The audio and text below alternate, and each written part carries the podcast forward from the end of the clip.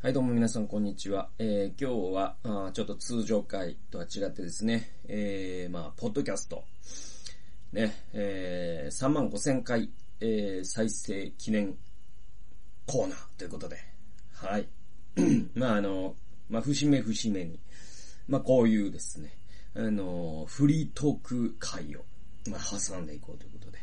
えー、あの、ポッドキャストの方はですね、えー、累計ですけれども、あの、3万5千回ですね、まあ、再生、えー、して、聞いていただいたということで、まあね、まあ、感謝の意味を込めて、あの、フリートークをね、えー、していきたいと思います。もう、いわゆる、その、ラジオでいうところの あの、普通オタコーナーですね。とはいえ、えー、普通オタのおた、おたがないので お便り、えー、いただいておりませんのでですね、自分で勝手にもう喋ってしまおうという、まあそんなことでございます。えー、で、あの、3万5千回ということなんですけども、あの、330回ね、えー、以上ですね、今まで放送してきてるみたいです。で、えー、330回となると、もうね、ほとんどなんか、自分でも、あの、何を話したか、あまり覚えていません。うん。で、あのー、そうですね。結構、もしかしたらだから、今後、前話したことを話すかもしれません。まあ、そんな感じで、えー、これからもやっていきたいと思っています。えーとね、とはいえね、とはいえですよ。なんかこう、そうですね、まあ、最近、なんか前回の、その、普通歌コーナーで、全然反応が、あの、ないみたいな話をしたんですけど、えー、ちょっとずつですかね、なんというか、あのね、反響をね、いただいていくようになりましてですね、まあそう、あのー、なんかこうメールをいただいてね、本当にね、ポッドキャストいつも聞いている、言いますと、本当にね、すごいね、役に立っているし、えー、なんかこう世界のね、見方を、うん、いつも新しいね、視点をね、えー、くれてありがとうございますみたいなあメールをいただいたりとか、あまたですね、あのー、ね、知り合いの方が本当に、えー、いつも聞かせてもらって、ね、人生がすごくね、あの、豊かになったというか、ね、そういう風に嬉しい言葉をね、言ってくださる、え方もいて、本当にね、嬉しいなと思います。うん。で、やっぱりね、あの通勤中とかにね、聞いてくださってる、ポッドキャストを聞いてくださってるよという、えー、方からのね、フィードバックなんかいただくと、本当にね、こう、嬉しいなと思いますね。えー、まあ、そのね、そういう方に、なんだろうな、聞いていただきたい。えー、忙しいね、仕事の合間に、えー、通勤中とかに、えー、なんか、あの変な、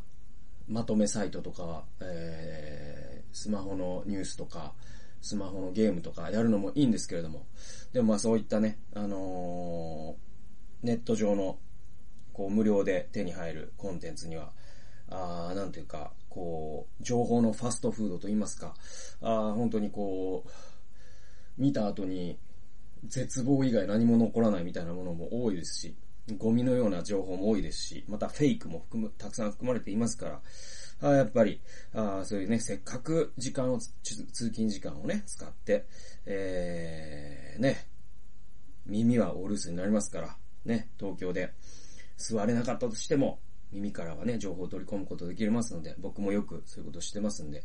えー、なんかそんな中で一つのね、えー、選択肢が増えて、そしてまたそれを通して、えー、なんと言うんでしょうね、こう世界を、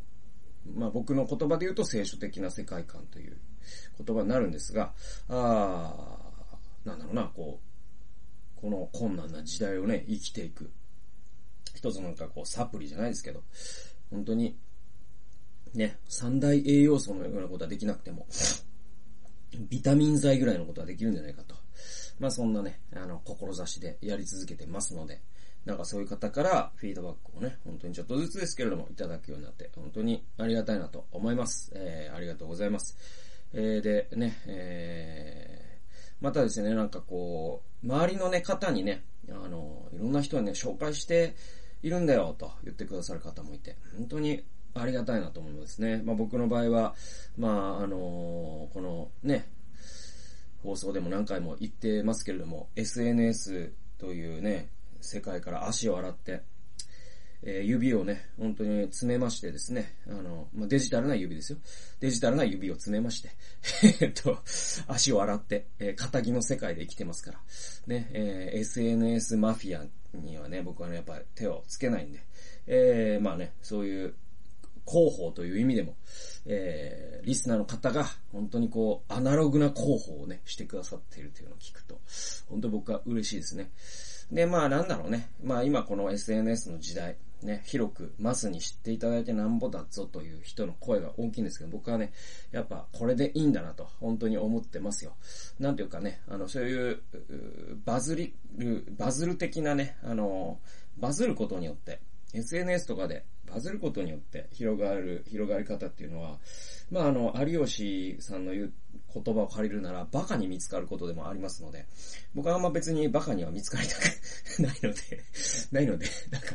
言葉気をつけないといけないですけど、あの、バカに見つかりたくないので、えーね、あの、本当にね、あの、やっぱ人のマーケティングで僕は知らせるっていうのは実はあんま好きじゃなくて、えむしろインタレストで広まってほしいんですよね。やっぱこう、その人が聞いて、見て、あ、面白いなって思った。この面白いものを誰かに教えてあげたいみたいなところで、アナログで広がっていくものこそ、おなんていうかな、あの、えー短期的にはね、きっと遅いんでしょうけど、長期的には長く続けられるんじゃないかなっていう、まあ僕は結構最近確信に変わってきてますんで、本当に安心してアナログな広げ方を皆さん、ぜひ、えー、ね、人海戦術で、えー、こういうの聞いてるんだよねっていうことをね。でもまあラジオってね、ほんと難しいのは、こっそり聞くのが楽しいんですよね。なんか、あの、僕もそうなんですけど、正直、ラジオ、自分の好きなラジオってね、なんか人に教えたくないみたいなのがあって、教えて？もうこれに関しては、あ、ほんとね、あの、教えて、教えてくれ教えてくれ本当に、こっそり聞かないでくれとは思います。はい。えーでも、こっそり聞きたい気持ちもすごくわかります。ラジオってそういうもんです。うん、僕もそう、そういうとこありますから。はい。なんか、教えたくないですから。東京ポッド許可局とか、伊集院さんのラジオとか、なんか、こっそり聞きたいですもんね。なんかね。俺だけが聞いてるっていうね。うん。みんなが聞くとね、みんな知ってることになっちゃうからね。この貴重な情報をみんなが知ってる。それはもったいないとかって思っちゃうんだけど、まあ、そこはですね、やっぱ博愛精神を皆さんにも発揮していただいて、あこういう面白いのあるよとか言っていただけると本当に嬉しいですし。えまたね、あの、毎回言ってますけれども、あの、YouTube でね、えーこれ見てくださってる方、あポッドキャストという形でね、聞くと同じスマホで、えー聞けますし、またバックグラウンド再生もできます。えーそして、あのーパケット代といいますかですね、通信料も、あの普通に、なんて言うんですか、あのー Wi-Fi がなくても LTE とか 4G とかでも全然 一本の放送が何メガバイトとか、そういう単位ですので、全然心配なく、ね、出先で聞くことできます。なので、えー、ポッドキャストの方もチャンネル登録をね、していただけたら嬉しいなと思いますよ。まあそんなことで、もう今8分喋りましたけれども。あのーそうですね、今回別に質問いただいてるとかはないんですけれども、まあ僕自身がこの330回、じゃあ放送しましたよと。いうことで、すいませんね。うんと、330回の放送しましたとということで、その330回の過去の放送をちょっと振り返ってみようと思ったんですよね。自分でね。で、えー、まあ振り返ったところ、そんなになんか思い出せないっていうのがまずあるんだけど、でもまあ1年半とかだから、そんななんか10年もやってるわけじゃないからさ、振り返、思い出せ、思い出せろよっていうのもあって、それぐらい思い出せやっていうのもあるんで、頑張って思い出します。で、えっと、そうですね、僕の、だから、多分ね、これね、思ったんだけど、僕が好きな放送と皆さんが、なんだろう、好きな放送、ちょっと違うんじゃないかなってうすうす思ってたりします。あと、僕が思い出に残ってる放送と、皆さんが思い出に残ってる放送、これもね、違うんじゃないかなとうすうす思ってるんですよね。で、あのー、僕ね、過去の好きな放送、おまあ、思い出に残ってる放送で言うと、まあなんだろう、これは、なんか、あの、いきなりずっこけるみたいな話なんだけど、あの、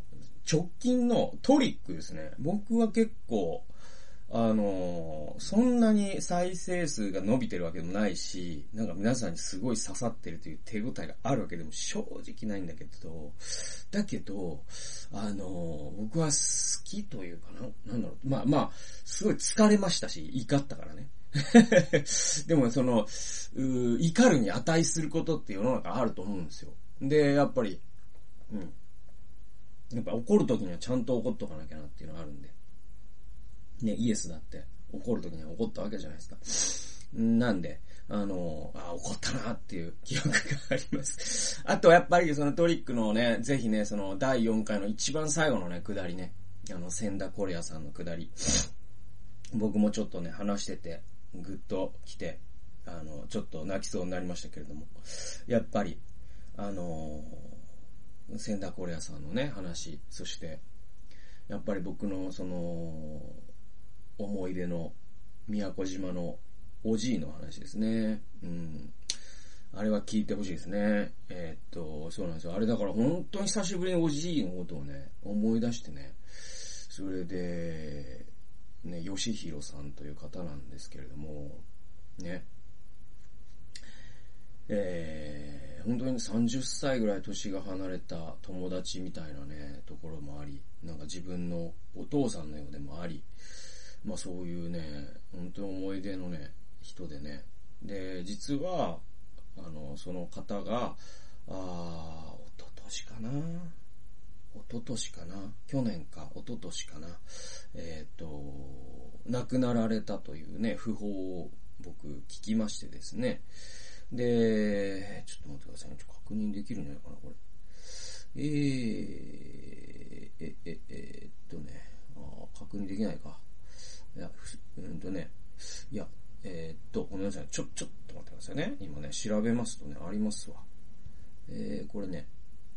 あ、一昨年じゃないわ、これ。えー、っとね、2017年の7月ですよ。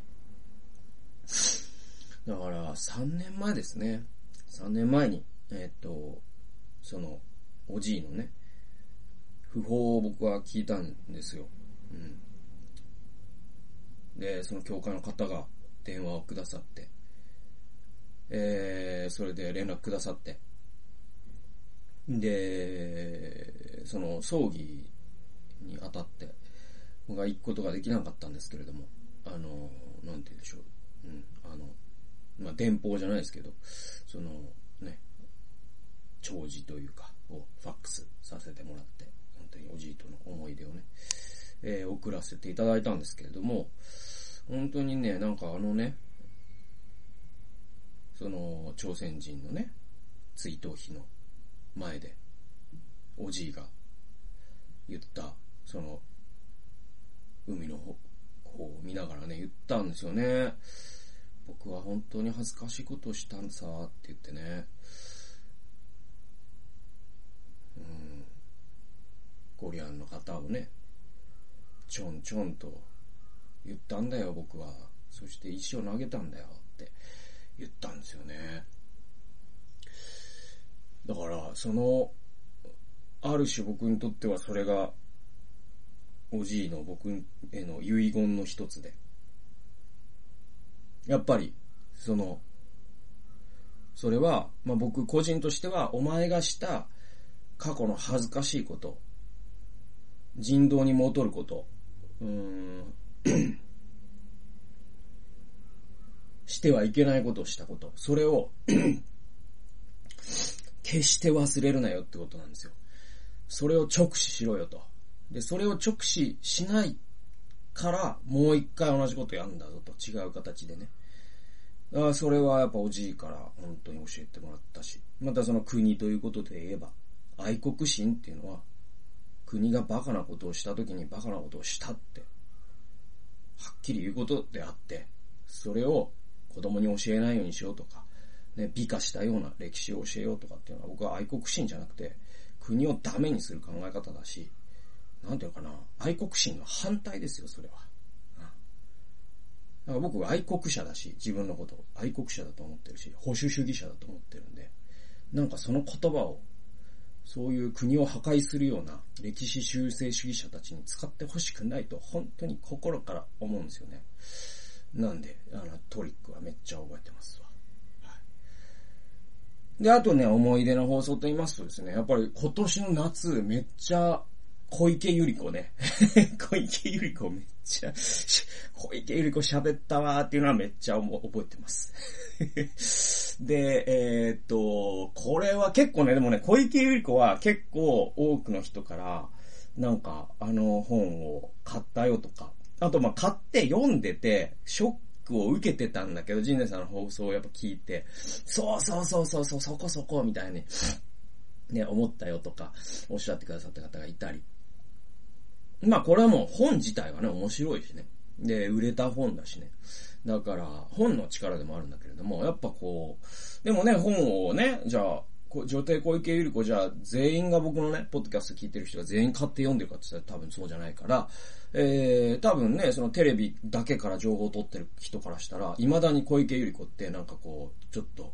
ジャンヌ・ダルク的なね、えー、なんかこう、日本の権威に立ち向かっていく、えー、私たちと同じ庶民の感覚を持った、あ勇者みたいに思ってる人が、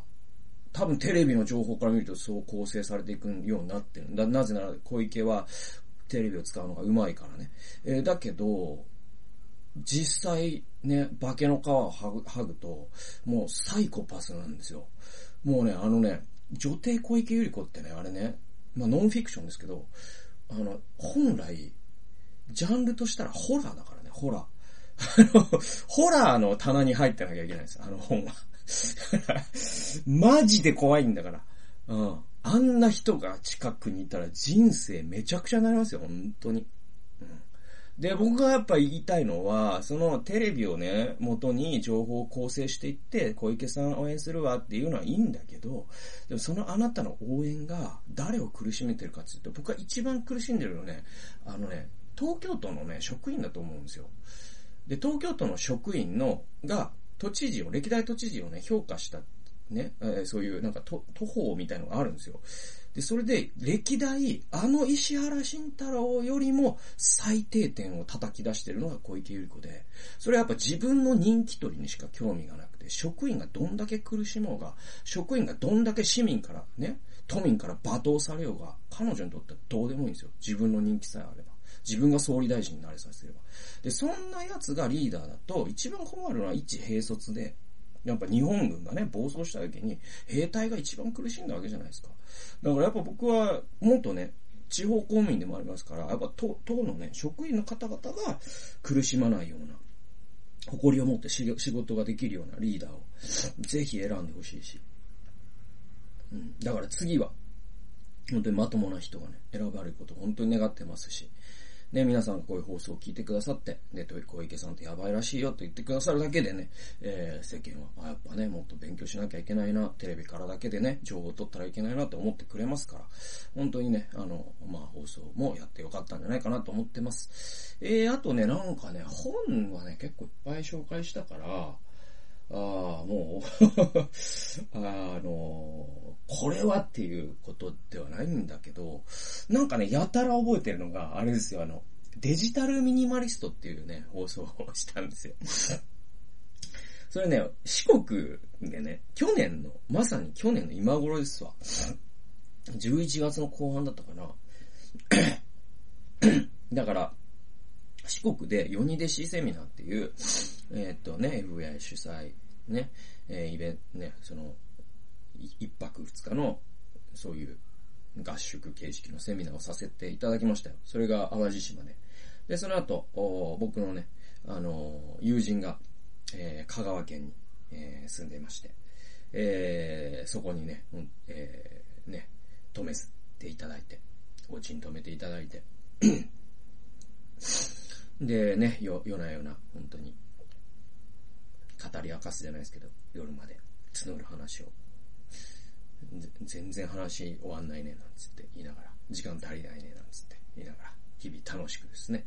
え喋り。えー、で、その、で、僕の友人は、あの、当然ね、あの、お仕事に行くわけですね。朝になるとね。朝も朝早くね、仕事に行くわけですよ。で、その友人もちなみに、車の中で通勤途中僕のね、ポッドキャストを聞いてくださってるという。えー、それで、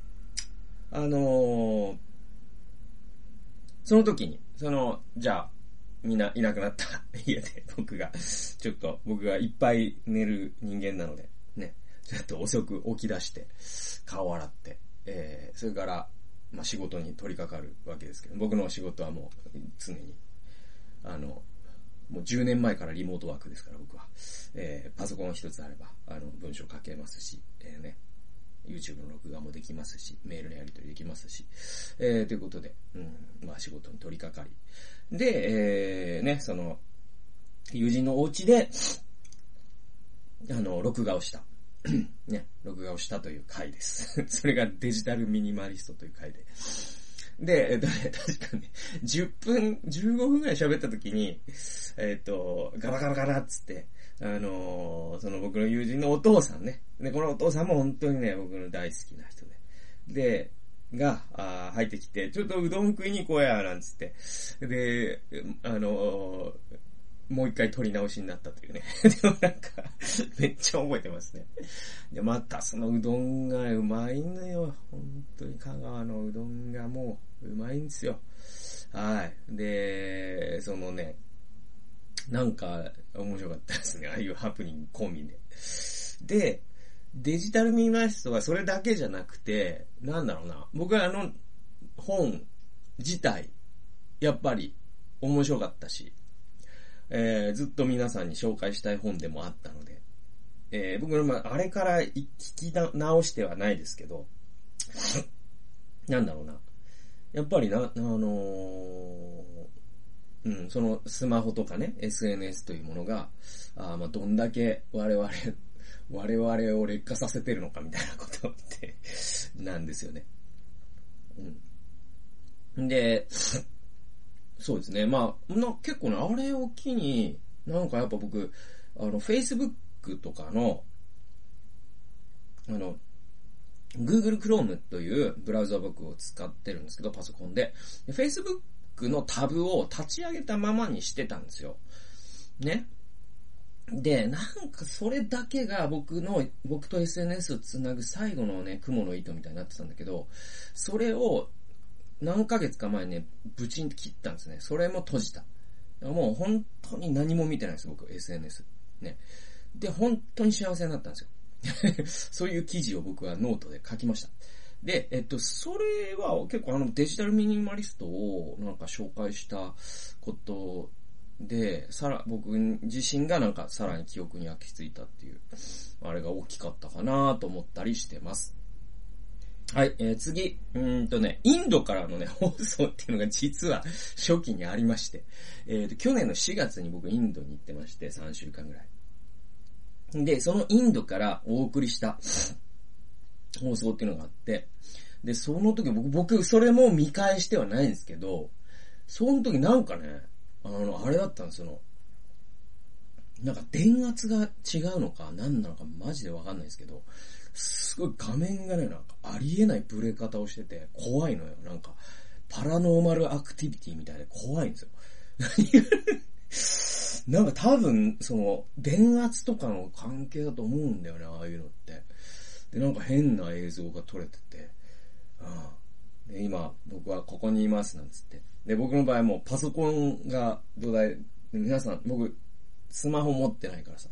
パソコンなんです、基本的に。何やるにも。パソコンのね、デフォルトのレンズで インドの部屋を映しながら。あんま外とかは映してないななんか、パソコン盗まれるからね、多分盗まれるっていうか、インドの多分街中でパソコンの画面に向かって喋るみたいなことはなんか、うん、なんかやる気には誰もならないでしょうね。まあ、埃とかもすごいし。なんかスリに合いそうだし。なんで、まあ部屋の中からだけだけど、インドからお送りした。もう何喋ったかマジで何も覚えてないですけど。でも、あお送りしたなーっていうのはすごく覚えてます。はい、んと、あとね、まあ、あと二つかな。あとね、あとは、あのね、スリービルボード。うん。スリービルボードという映画を紹介した回とかもすごいなんか覚えてるなうん。スリービルボードっていう映画はね、本当にいい映画です。ぜひ見てほしいですね。あと、半地下の家族、うんと、アス、えー、っと、万引きの家族か。この3本、ね、日、米、韓の、実は格差映画なんですね、あれね。で、その、それを図解しながら喋った回とか、そんなに反響はなかったけど。でも僕はなんか自分の中の頭の整理になったんですごく良かったですね。うん。で、あとやっぱ、あの、この世界で働くということをね、紹介したとき、あの、ティモシー・ケラーさんの本で、まあ、あの本のニグルのこの葉っていうね、うん、やっぱ導入部分のね、話、紹介しましたけど、本当にあの話は、なんだろうな、時々思い出しては、小さな勇気をもらうというか、あ、やっぱ生きていこうって思う、みたいな話で、僕の本当に大事な大事なね、エピソードで、ニグルのこの葉。まあ、この世界で働くということは、まあ、ティモシー・ケラさんが書いたんですけど、その中の紹介されているニグルのこの葉はトールキンですね。指輪物語の。の、まあ、トールキンの短編。このニグルのこの葉は僕にとっての大切な短編の一つになってますね。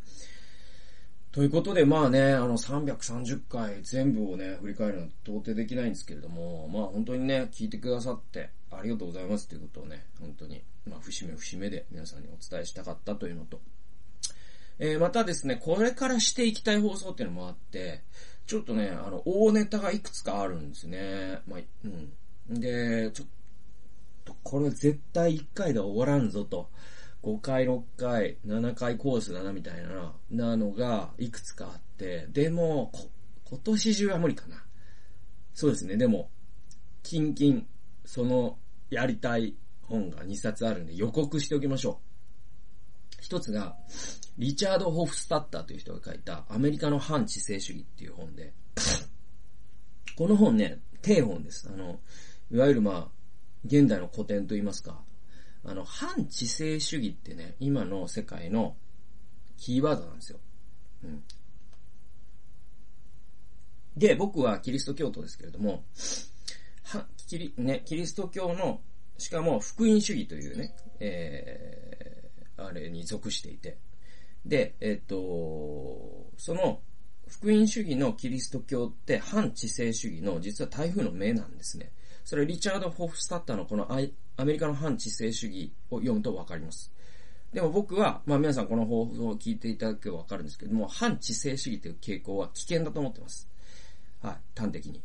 めちゃくちゃ危ないです、反知性主義は。っ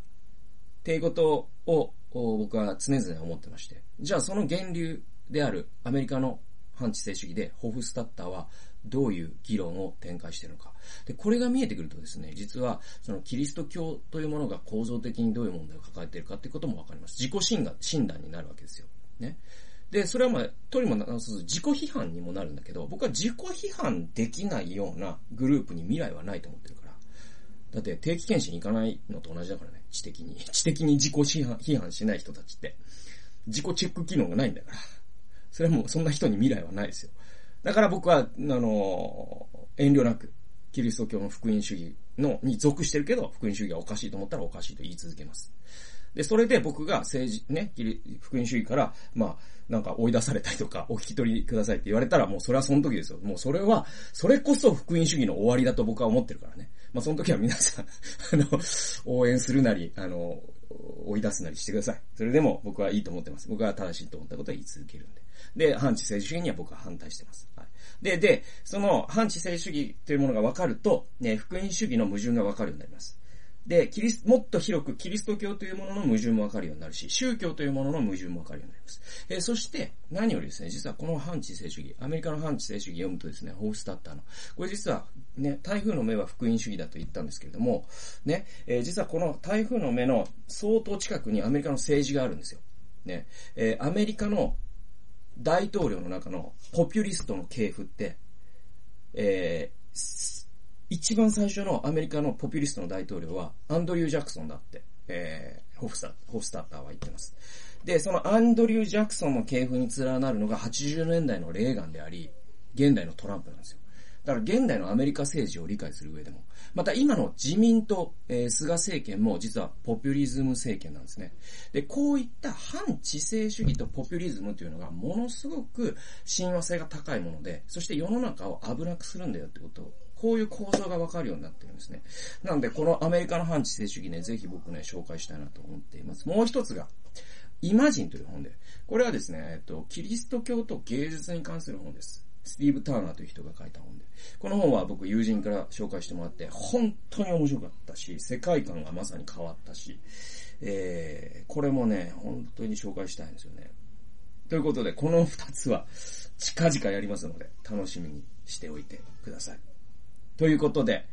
まあ、3万5千回ね、えー、聞いてくださって、えー、ありがとうございます。そしていつも聞いてくださってる皆様、本当にありがとうございます。えー、今後もですね、えー、応援してくださったら嬉しいなと思います。ノートの方でね、文章書いてたりとか、メルマガもやってますし、いろんなところでね、発信これからもしていきますので、様々な形で応援していただけると、これからも活動を続けていくことができます。えー、ということで、本当に、今日も最後まで聞いてくださってありがとうございました。それではまた次回の動画及び音源でお会いしましょう。さよなら。